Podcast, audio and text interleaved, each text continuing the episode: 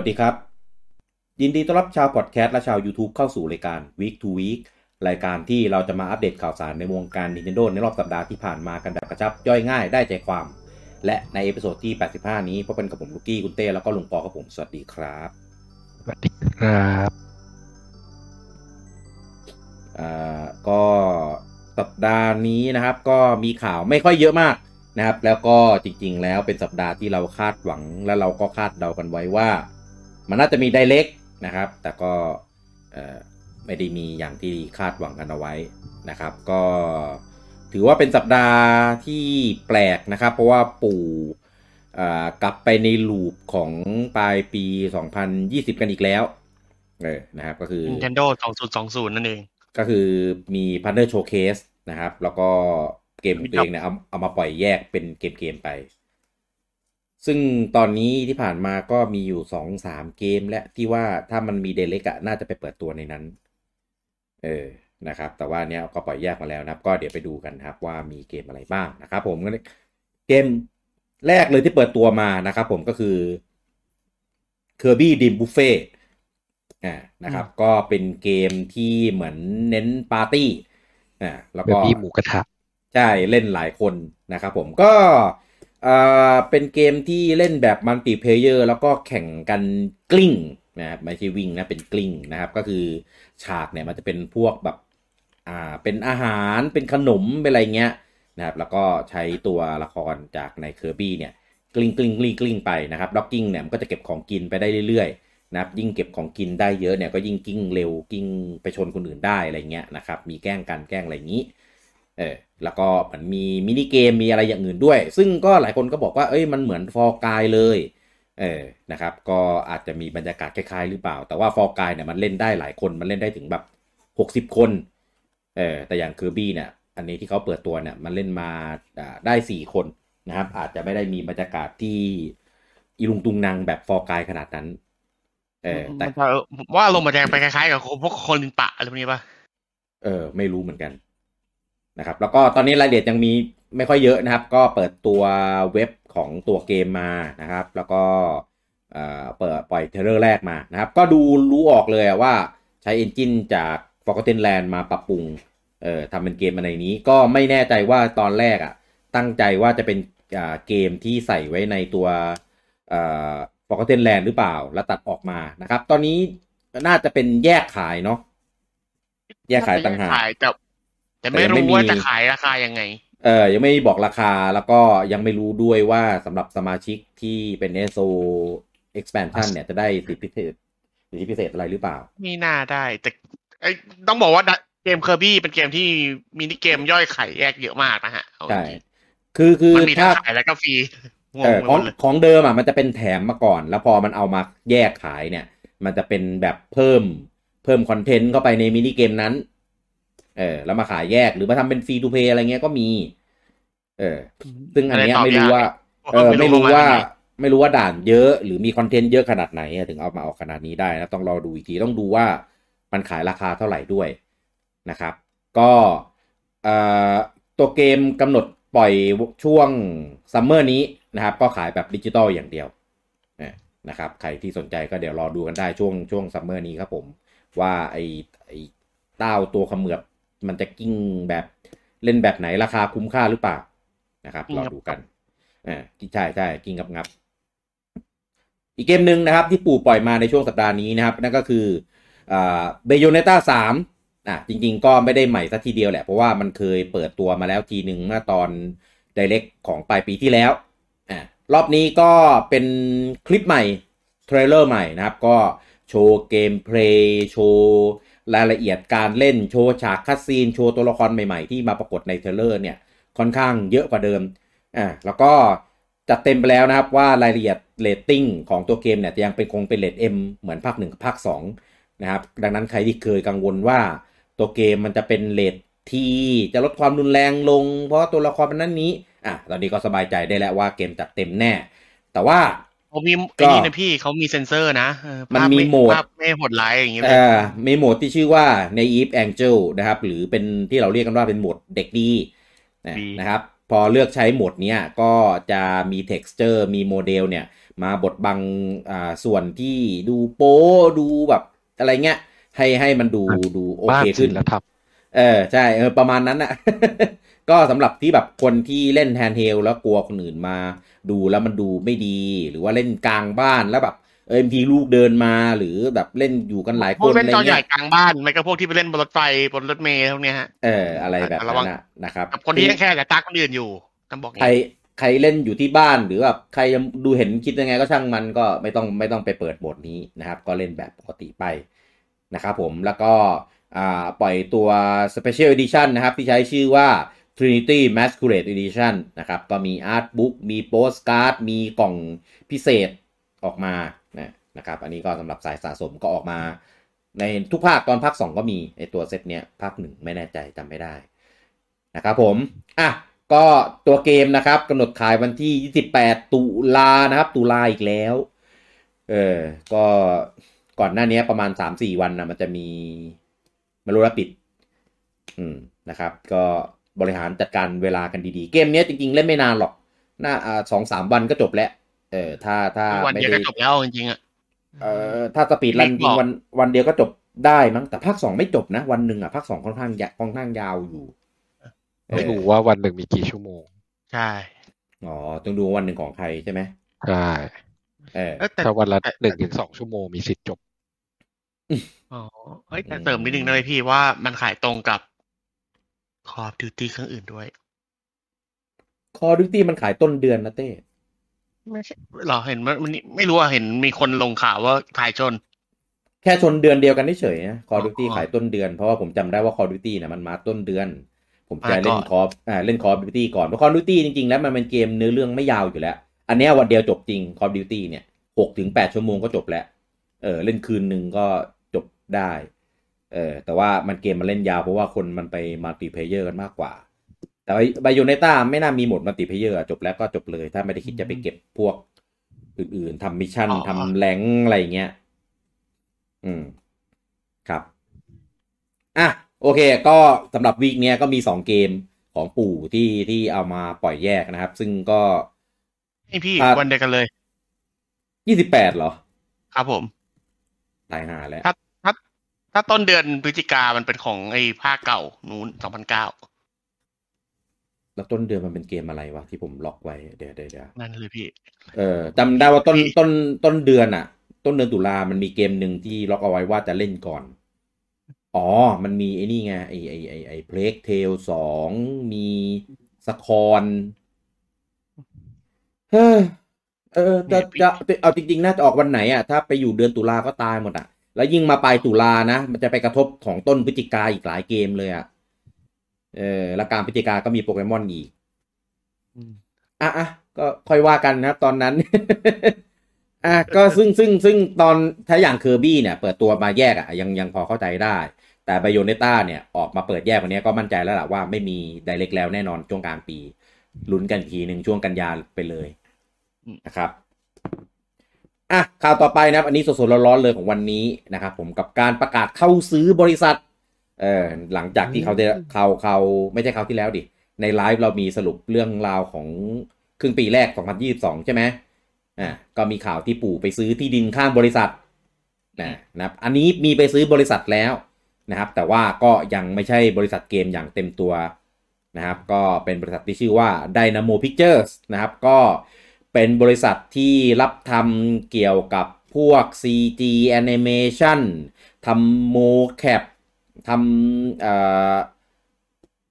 VR อะไรพวกนี้นะครับ ซึ่งปู่ก็เคยใช้บริการบริษัทนี้ด้วยนะครับ ตอนที่ทำ Pikmin Shot Movie นะครับ ตอนนี้ปู่ก็เข้าซื้อบริษัทนี้เรียบร้อยแล้วนะครับ แล้วก็ดีลเนี่ยยังไม่จบนะครับ จะปิดดีลประมาณช่วงวันที่ 3 ตุลานี้ นะนะครับ แล้วก็พอปิดดีลเนี่ยปู่ก็จะเปลี่ยนชื่อบริษัทเป็น Nintendo Picture เลยอ่านะครับมาก็แน่คือพี่ คือซื้อเห็นแล้วเปลี่ยนชื่อบริษัทด้วย ก็ว่ายง่ายๆก็จะเป็นบริษัทลูกเออเหมือนโปเกมอนคอมพานีเหมือนอ่า Monolith แต่อันนั้นไม่ได้เปลี่ยนชื่อเออเหมือนอะไรอีกัน Next Level อะไรประมาณเนี้ยนะครับ ก็คือเข้าซื้อแล้วก็ให้เป็นบริษัทลูกไม่ได้ไม่ได้แบบ เมิดรวมกันมาเป็นของตัวเอง แต่เนี้ยเปลี่ยนชื่อเป็น Nintendo Picture เลยก็เลยรู้สึกว่า เอ้ยมันเป็นบริษัท Nintendo เว้ย ทีเนี้ยไม่รู้ว่าปู่แมทจะ universeเอออ๋อเออไม่รู้ว่าปู่จะใช้บริษัทเนี้ยในการดำเนินงานอะไร เพราะว่าจริง ๆ เอาปัจจุบันเนี่ย เรายังไม่เห็นปู่ไปทำด้านแอนิเมชันอย่างจริงๆจังๆเอ่อทั้ง CG ทั้ง mocap อะไรพวกเนี้ย อืม ก็มาริโอบอสภาคสองเอออย่างเพราะอย่างอย่างมาริโอเนี่ยก็อ่าไปให้ Illumination ทำเออหรืออย่างเอ่อ Pikmin เนี่ยอะก็ใช้ใช้ทีมเดิมทีมนี้ทีมทีมไดนาโมเนี่ยทำส่วนมันจะมีอ่า Kid Icarus ซีนกับ Metroid ได้ปะถ้าถ้า cutscene ในเกมอะผมไม่รู้ว่าจะใช้บริษัทนี้หรือเปล่า ไม่เหมือนมีมันมีใช้บริษัทนี้ด้วยนี่อ๋อเหรอมันมีไล่เออไล่เออผลมีชื่อพวก Metroid อย่างเงี้ยอยู่ด้วยมั้ง แต่ว่าไม่แน่ใจแต่ว่ามันจะมีบริษัทแบบผมจำชื่อไม่ได้ที่ทำ Star Fox Zero ที่เป็นแอนิเมชันโปรโมทแล้วก็มีที่นี่เหมือนกันครับ มี Kid Icarus เอ่อ Kid Icarus ที่นี่เออแล้วก็มีไอ้นี่ด้วยที่ทำ Fire Emblem อะที่เป็นแอนิเมชันโปรโมทเหมือนกันอะ อันนั้นไม่แน่ใจ เออกับที่เป็น cutscene อะเออไม่เห็นเห็นมันเป็นบริษัทที่ทำตอน Awakening อะ ที่ดีลมาตอนนั้นอะแล้วยัง ใช้อยู่ถึงตอนนี้รู้สึกภาค Heroes ก็ยังใช้อยู่มั้งของบริษัทเนี้ยแต่ผมจำชื่อไม่ได้ เออเคยเคยไปนั่งส่องอยู่แล้วก็ลืมชื่อไปแล้วขออภัยนะครับอะก็เดี๋ยวต้องมารอดูกันนะครับว่าการเข้าซื้อบริษัทนี้นะครับ ปู่จะเอามาใช้งานทำอะไรยังไง ให้เราได้ได้เสพได้เราได้ติดตามกันต่อไปนะครับผมอะข่าวต่อไปนะครับก็เมื่อวันที่ 13อ่ากรกฎาคมที่ผ่านมานะครับ ก็จริงๆก็มากันแบบเงียบๆ นะครับไม่มีการแฟนๆ มาติดตามหรือรอคอยการเปิดตัวอะไรใหม่ๆเลยนะครับ เพราะว่ามันเป็นวันครบรอบ 35 ปีของซีรีส์ Metal Gear Metal Gear นะ ไม่ใช่ Metal Gear Solid นะ ก็คือดั้งเดิมตั้งแต่สมัยแบบนู่นเลยอะภาคแรกนู้นเลยนะครับ ที่มันเคยลงเครื่องเครื่อง MSX มาก่อนอะไรเงี้ยเออแล้วก็มีมาพอร์ตลงเครื่อง Famicom ทีหลังอะไรอย่างนี้ ด้วยความที่บิดา นะครับของ Metal Gear อย่างฮิเดโอโคจิมะนะครับเขาไม่ได้อยู่กับโคนามิแล้วนะครับ แต่ว่า IP Metal Gear เนี่ยยังอยู่กับโคนามิอยู่นะครับ ก็เลยคิดว่าคงไม่ได้มีการสารต่ออะไรกับซีรีส์นี้นะนะครับ แล้วก็แฟนๆก็เลยเหมือนแบบเหมือนเหมือนปลงไว้แล้วทำใจไว้แล้วเออว่าคงจะไม่ได้มีอะไรเนี่ยนะครับ แต่ว่าก็มีการทวิตนะครับมาว่าฉลองครบรอบ ไม่ไม่เชิงฉลองก็เรียกว่าอะไรนะ ประกาศวันครบรอบเฉยๆเออเออวันนี้ครบรอบ35ปีเมทัลเกียร์นะ เอออะไรประมาณเนี้ยนะครับ แล้วก็มีโคจิมะนะครับเข้ามาทวิตบอกว่าเมื่อ 35 ปีก่อนเขาอายุ 23 เองนะครับผมก็แสดงว่าปีนี้ก็อายุ 58 แล้วสำหรับโคจิมะครับแกตกลงฉลองวันเกิดใครวะ เออไม่เพราะว่าเขาเองก็มาทำเกมนี้เป็นเกมซีรีส์แรกเหมือนกันเนี่ยของเขาเองไงเออแล้วก็ทำซีรีส์เมทัลเกียร์มาตลอดจนกระทั่งแบบ ออกมาอะไรเงี้ยมาทำในในสตูของตัวเองเออนะครับ แล้วก็ไปทำเมทัลเกียร์อีกแต่ว่าก็ก็มาทวิตแบบไม่ได้ไม่ได้พูดชื่อเกมไม่ได้พูดชื่ออะไรนะ แค่บอกว่า 35 ปีที่แล้วเขาอายุ 23อะไรประมาณเนี้ยเออนะครับแต่ยี่สามตอนนั้นอะทำเกมได้ขนาดก็ถือว่าไม่ธรรมดานะเออถือว่ามีฝีมือมีความสามารถอะแล้วก็ทำโอ้โหทำซีรีส์เดียวมาอยู่ได้ตั้งนานอะเป็น เป็นเรานี่เราเบื่อไปแล้วทำอยู่ซีรีส์เดียวชิกิรุยังไปทำตั้งหลายลาย คนอื่นแล้วก็ไปทำอย่างอื่นด้วยบอกไข่หรือไง โอ้โอเค ได้ใช่ไหมได้เออเออนะครับอะแต่ว่าก็มีข่าวว่าโคนามิเนี่ยกำลังหาทางที่จะเอาเอ่อพวกเกมตระกูลเมทัลเกียร์เนี่ย กลับมาให้เล่นในในเจนปัจจุบันกันอยู่นะ เออ ก็ไม่รู้ว่าจะเอาภาคไหนมาทำบ้าง เพราะว่าหลังๆโคนามิก็ออกตัวเอ่อ anniversary collection เนี่ยค่อนข้างหลายซีรีส์นะครับซีรีส์ที่เราไม่คิดว่าจะได้มาอย่างเช่นเอ่อตับลิงจาอย่างเงี้ยเออก็จะมีไปทำคอลเลกชันให้ให้กลับมาได้ซื้อไปเล่นแบบแก้คิดถึงตอนสมัยเด็กด้วยเออก็แฟนๆ Metal Gear นะครับ ก็รอติดตามนะตอนนี้บนสวิชยังไม่มีเกม Metal Gear เลย สักเกมนะครับผมก็แน่ภาคแรก เออภาคแรกแบบแรกแรกๆเลยใช่ไหมไม่ใช่ Metal Gear เอโซอลิดภาคแรกด้วย ไม่สนอีกแบบ8บิตอะข่าวต่อไปนะครับ ตอนนี้ Sega ออกมา confirm แล้วนะครับ ผมถึงการเปิดตัวแล้วก็จะขายนะครับเซกาเจเนซิสมินิภาค 2 เออใช้คำว่าภาค 2 แล้วกันนะครับ เครื่องรุ่นที่ 2 นะครับ ของอเครื่อง Genesis Mini นะครับ หรือเครื่อง Mega d r i v นะครับ ในชื่อญี่ปุ่นนั่นเอง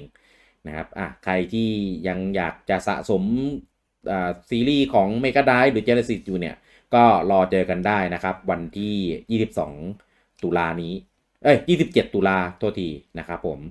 อะ ก็จะมีเอ่อ50 เกม อ่า50 เกมนะครับผม รวมอยู่ในนั้นแล้วครับ แล้วก็รวมเกมที่มีอยู่ใน Sega CD ด้วยอะนะครับผมก็เกมในนั้นนะครับผมเดี๋ยวขออนุญาตดูลิสต์หน่อยไฮไลท์ที่เขาโชว์มา เอ่อจะรู้จักกันเปล่าไม่รู้นะ มีเอ่ออ๋ออันนี้ไม่ใช่ อันนี้แฟนๆ request กันเอาเอง ยังไม่มีเปิดเผยรายชื่อ ว่าจะมีเกมอะไรอยู่ในนั้นบ้าง แค่บอกจำนวนเกมไม่เฉยเออนะครับอะใครแฟน Sega นะครับ อยากได้เครื่องเอ่อ Genesis Mini 2นะครับ ก็รอเจอกันได้ครับผม แล้วก็ข่าวต่อไปนะครับจากสัปดาห์ที่แล้วนะครับที่มันมีอ่าข่าวเรื่องของเกมนั้นเกมนี้ แล้วก็ที่บูจังก็กาวๆไปนะครับจ๋ากับว่าไงครับ เออว่าเอ่อจะมีอเมริกออะไรอย่างงี้ใช่ไหมไม่ใช่ไม่ใช่สัปดาห์ที่แล้วดิสัปดาห์นี้เองใช่ไหมร้านใช่นี้แหสำละหรับนี้ครับได้ไม่กี่วันเอเองอครับเออใช่ใช่เราพูดกันไปในไลฟ์นี่หว่าไม่ใช่ในวีควีแต่ที่นะครับเราบอกว่าเออมันเป็นข้อมูลจากแฮกก็เลยไม่ได้พูดเยอะ เออเออเออคือยังไม่ยังไม่ไม่รู้ว่าโดนแฮ็กจริง ๆ หรือเปล่าเพราะมีข้อมูลอันนี้ออกมาอยู่ดีก็หลุดออกมานะครับผมตอนนี้บันไดนัมโคนะครับ ออกมาประกาศแล้วว่าโดนแฮ็กจริงเออโดนแฮ็กโดนเก็บข้อมูลจริง โดยโดนไปในของสาอ่าสาขาเอเชียนี่แหละ แต่ไม่ได้บอกว่าเอเชียเนี่ยเป็นเอเชียโซนแต่ไม่ใช่ญี่ปุ่นเออไม่ใช่ญี่ปุ่นใช่เนี่ยนะครับไม่ได้ไม่ได้โดนจากสาขาใหญ่นะครับ แต่ว่าก็ไม่ได้เป็นการยืนยันนะว่า อ่าไอไอภาพที่เอามาแปะแปะแชร์แชร์กันน่ะเป็นของจริงหรือเปล่าเออเป็นของจริงหรือเปล่า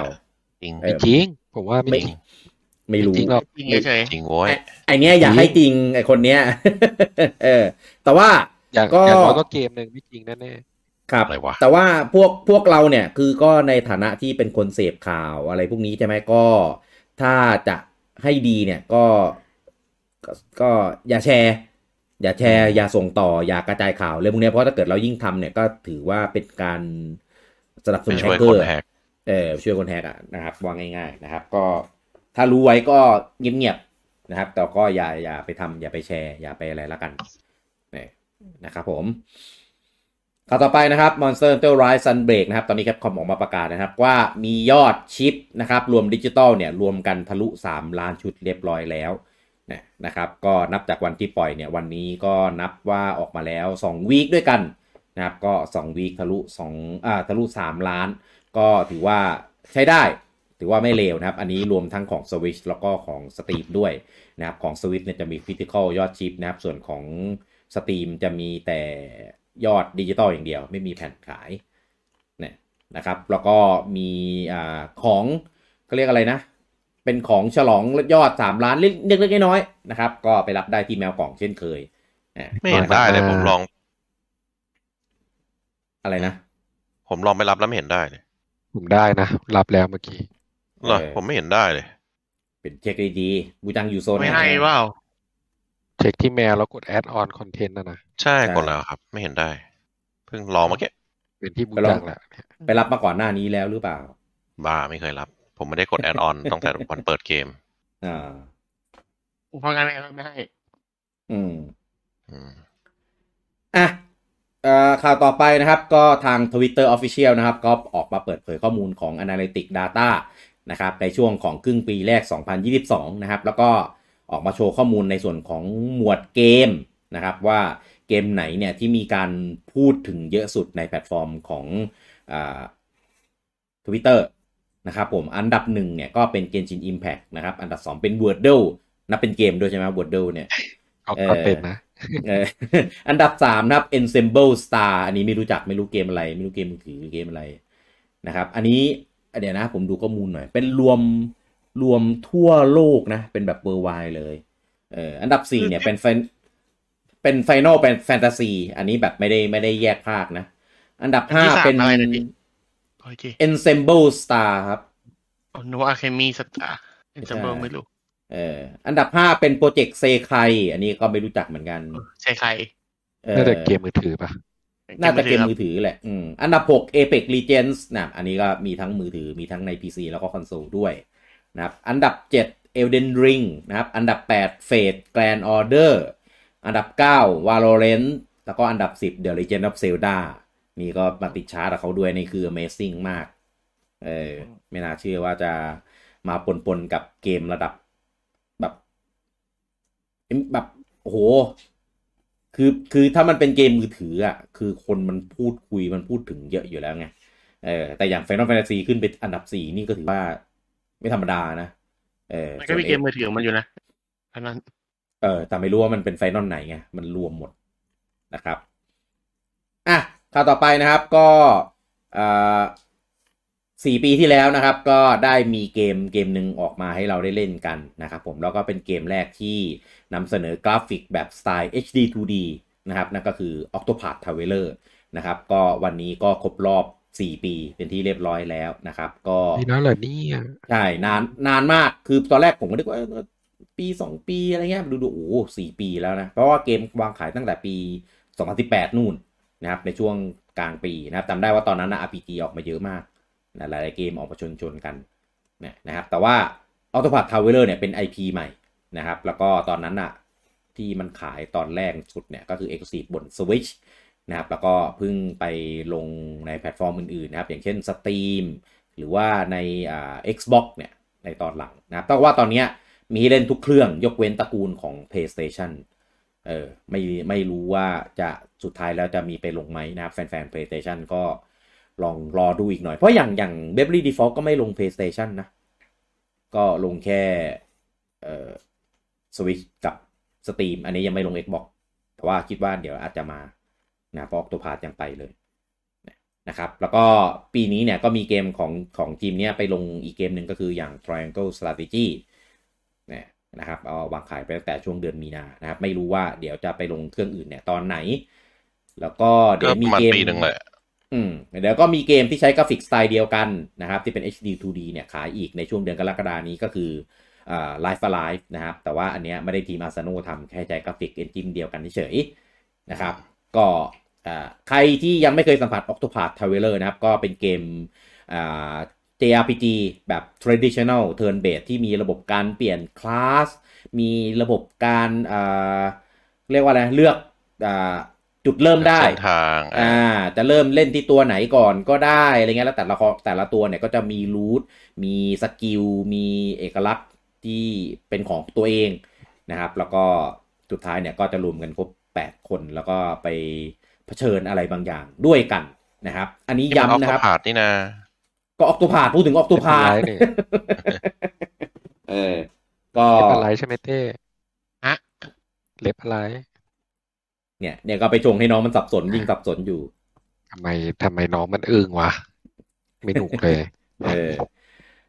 อะก็ตัวเกมแป๊บนึงตัวเกมมีทั้งของ Switch ของเครื่องอื่นอะไรเงี้ยใครที่ยังไม่เคยมีโอกาสได้ไปเล่นซีรีส์นี้นะครับก็ไปลองดูกันได้นะครับ อันนี้ไปเล่นให้จบแบบ True End นะ อย่าจบแค่แบบจบไปเฉยเพราะว่าถ้าจบอันแค่นั้นน่ะ จะไม่มีอะไรเลยนะครับผมไปให้จบแบบ True อ้าว End มีที่จบเป็นหลายแบบเหรอครับเนี่เป็นยมันมันมันเป็น post game อะเออแต่ post game มันคือจบจริงอะเหมือนมอนทันอะไรเงี้ยครับ ขึ้นเครดิตไม่ได้แปลว่าจบเลย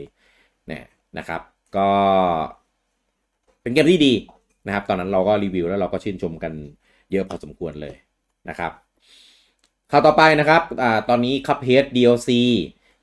นะครับที่ใช้ชื่อว่า The Delicious Last Course นะครับผมก็ออกวางจำหน่ายมาได้ 2 อาทิตย์นะพร้อมๆกันกับ Sunbreak นะครับตอนนี้ออกมาประกาศแล้วว่า มียอดอาของตัว DLC เนี่ยทะลุ 1 ล้านชุดเรียบร้อยแล้ว อันนี้รวมทุกแพลตฟอร์มนะนะครับคือเพราะว่า Capcom มันลง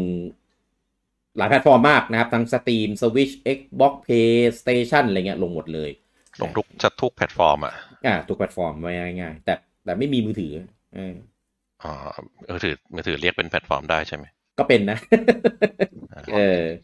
แพลไม่ตฟอร์ม PC มีคนเยอะสุดด้วย PC เรายังนับแพลตฟอร์มได้เลยทำไมมือถือนับไม่ได้ PC นับได้สิวะเออก็มือถือก็ได้ มือถือก็เป็นที่ใช่อย่างเป็นแบบเดียวกันนั่นแหละอ่ามือถือคนเยอะด้วยพี่ครับอะก็ขับคาเพสนอกจากตัวเกมหลักแล้วก็ตัว DLC อันนี้ที่เขาบอกว่ายากมาก ยากยิ่งหนักยิ่งกว่าตัวเกมหลักอีกเนี่ย ก็ใครที่รู้สึกว่าจอยมันแบบอยากจะเปลี่ยนใหม่แล้วนะครับ อยากจะเคลี้ยงทิ้ง อยากจะลองดูว่าปุ่มกดแล้วレスปอนแบบโอเคหรือเปล่าอะไรเงี้ยก็ไปลองเล่นกันได้นะครับ แล้วก็หรือถ้าเกิดใครเล่นเกมแล้วยังติดลมอยู่นะครับ อยากเสพนะครับในเอ่อ Netflix เนี่ยมีตัว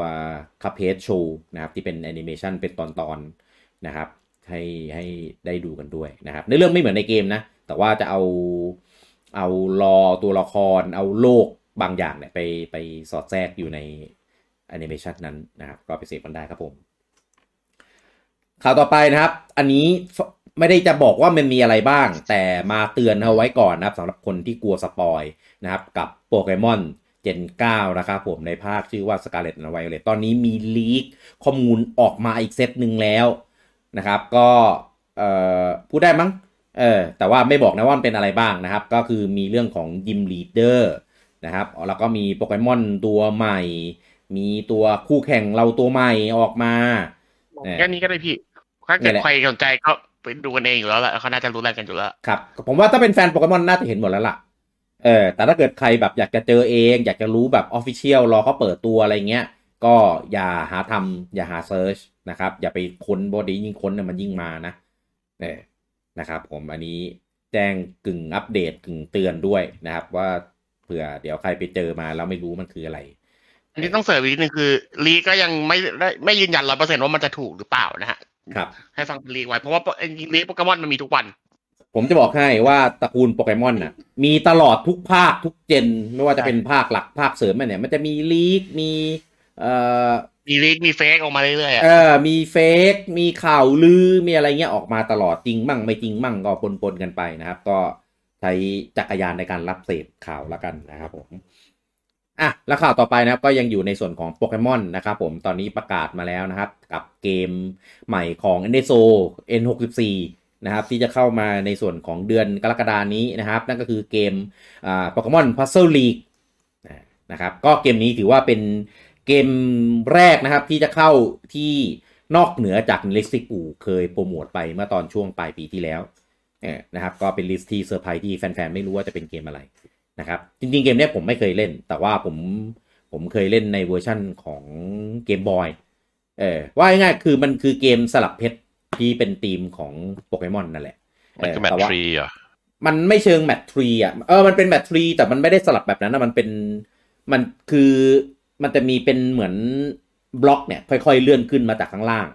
แล้วเราสลับอ่าสลับ สลับซ้ายขวาสองบล็อก แล้วมันก็จะมีแบบไหลลงมาได้อะไรเงี้ยครับ เออต้องต้องสลับบล็อกไม่ให้ ไม่ให้บล็อกมันดันขึ้นไปถึงเพดานด้านบน เออมีแบบขยับขยับมาทางช่องที่มันไม่มีบล็อก แล้วมันก็จะร่วงลงมาข้างล่างได้อะไรเงี้ยครับ เออก็แต่ว่ามาในธีมของโปเกมอนแล้วก็อ่าทีมของโปเกมอนเนี่ยเป็นทีมโปเกมอนไอ้นี่ด้วยนะ ไอ้ซาโตชิอะเออใช่ ไม่ได้เป็นโปเกมอนแบบแบบตัวของในเกมปกติ นะนะครับก็ตัวเกมจะปล่อยให้เล่นวันที่ 15 กรกฎานี้นะครับผมก็ใครที่ยังไม่เคยเล่นหรือก็อยากจะลองเล่นตัว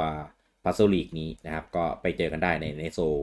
N64 นะครับเฉพาะ expansion เท่านั้นนะ คนที่จ่ายตัวแพงฝั่งอเมริกานะครับถึงจะเล่นได้และยุโรปด้วย อะไรนะเฉพาะฝั่งอเมริกายุโรปด้วย ญี่ปุ่นไม่ได้เกมนี้เหรอ ญี่ปุ่นอีกเกมหนึ่งครับ ญี่ปุ่นเป็นอ่านะ Custom Roboอ้าวเหรอเพิ่งรู้ โอ้พี่นึกว่าเหมือนกันใช่เพราะว่าผมเห็นกันโอ้หลังๆอะเอาจริงๆปะถ้าไม่ได้ทำบีทูบีอะผมไม่เคยสนใจเลยไอเกมที่มาลงใน NSO อะก็อัปเดตเมื่อไหร่ก็เมื่อนั้นอะเพราะหลังๆมันอัปเดตแบบเดือนละเกมเดือนละเกมมันมันเฉาอะอะแกเออเขาอะงั้นผมแจ้งอัปเดตข่าวเลยก็คือ ถ้าเกิดของญี่ปุ่นจะเป็น Custom Robo หนึ่งกับสอง Custom Robo N สี่ใช่ เกมอะไรวะเดี๋ยวนะอะลองดูกันนะพี่ เออเออเออเดี๋ยวเดี๋ยวเดี๋ยวกำลังดูดูหาอยู่นี่เต้ได้รีไปปะเพื่อไปดูจากในนั้น เออบนผมได้เขียนไว้อยู่ในทวิตเตอร์อยู่นะครับ เดี๋ยวเดี๋ยวเดี๋ยวกำลังกำลังถ่ายย้อน Custom Robo คุ้นๆนะ แต่ถ้าถ้าได้เคยเล่นน่าจะไม่ได้เล่นบน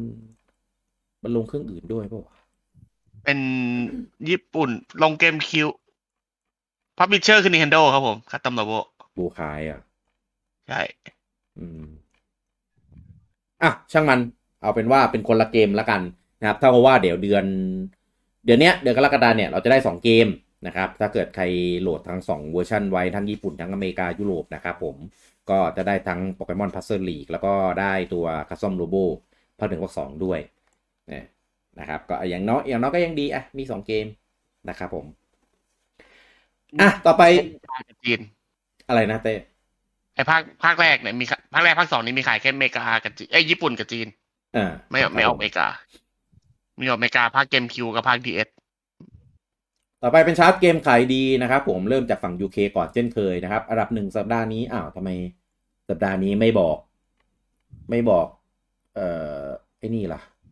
เดี๋ยวเดี๋ยวเดี๋ยวเดี๋ยวขออนุญาตแป๊บหนึ่งนะครับผม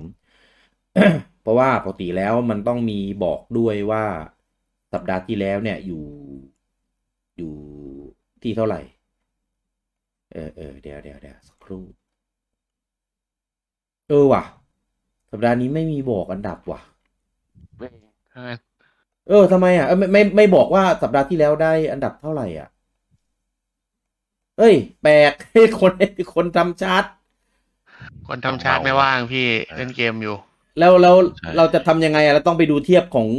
วีคที่แล้วเหรอเทียบเองยิบไปขี้ขี้เกียจเทียบ อะเอาเอาเป็นแค่อันดับเฉยๆแล้วกันนะครับอันดับหนึ่งนะครับเป็น F1 2022 นะครับผม อันดับ 2 นะครับ Horizon Forbidden West อันดับที่ 3 Nintendo Switch Sport อันดับ 4 Mario Kart 8 Deluxe พูดอันดับอย่างเดียวแล้วมัน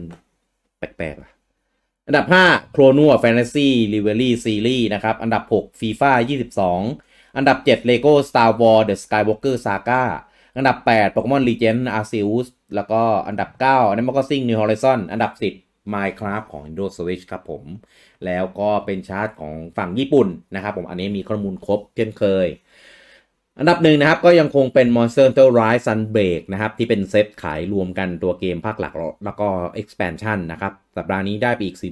44,071 ชุด ยอดรวมที่ 148,386 ชุด อันดับ 2 นะครับ Nintendo Switch Sport สัปดาห์นี้ได้ไปอีก 19,527 ชุด ยอดรวมอยู่ที่ 551,997 ชุด อันนี้น่าจะขายดีเพราะงักกี้ป่ะ เพราะล่าสุดนี่ปล่อยสปอตตัวใหม่มาอีกแล้วที่เอางักกี้มาเฮ้ยผมชอบโฆษณาอันนั้นมากเลยอะว่าทำดีมาก น่ารักดีนะ ใช่เป็นโฆษณาที่ผมว่าทำดีที่สุดอะอืมก็อันไหนมีงักกี้ก็นัดโฆษณาดีหมดอะดูมันเป็นงานที่ทุกตัว ใช่ถูกไม่ได้ไม่ได้โฟกัสเรื่องเนื้อหาคอนเทนต์เลยใช่ไหมโฟกัสที่โมเดลเองเดียวงานเหมือนเราไม่งั้นเขาจะตั้งโมเดลทำไมล่ะเออเนาะถูกถูกอันดับ 3 นะครับมาโลคา8 Deluxe นะครับ สัปดาห์นี้ได้ไปอีก 1,983 ชุด ยอดรวมอยู่ที่ 4.71 ล้าน อันดับ 4 นะครับ Ring Fit Adventure สัปดาห์นี้ได้ไป 9,849 ชุด ยอดรวมอยู่ที่ 3.2 ล้าน อันดับ 5 เป็นเกมใหม่เข้าชาร์ตนะครับ ในสัปดาห์นี้เป็นครั้งแรกนะครับ กับ Chrono Fantasy Reverie Series นะขายดีเหมือนกันนะ สัปดาห์แรกได้ไปอยู่ที่อ่า9,602 ชุดนะครับขนาดเป็นเกมที่อ่าอ่า เกมเก่าเกมรีมาร์อะว่างั้น อืมอันดับ 6 นะครับ Kirby and the Forgotten Land สัปดาห์นี้ได้ไปอีก 8,864ชุด ย่อยลงที่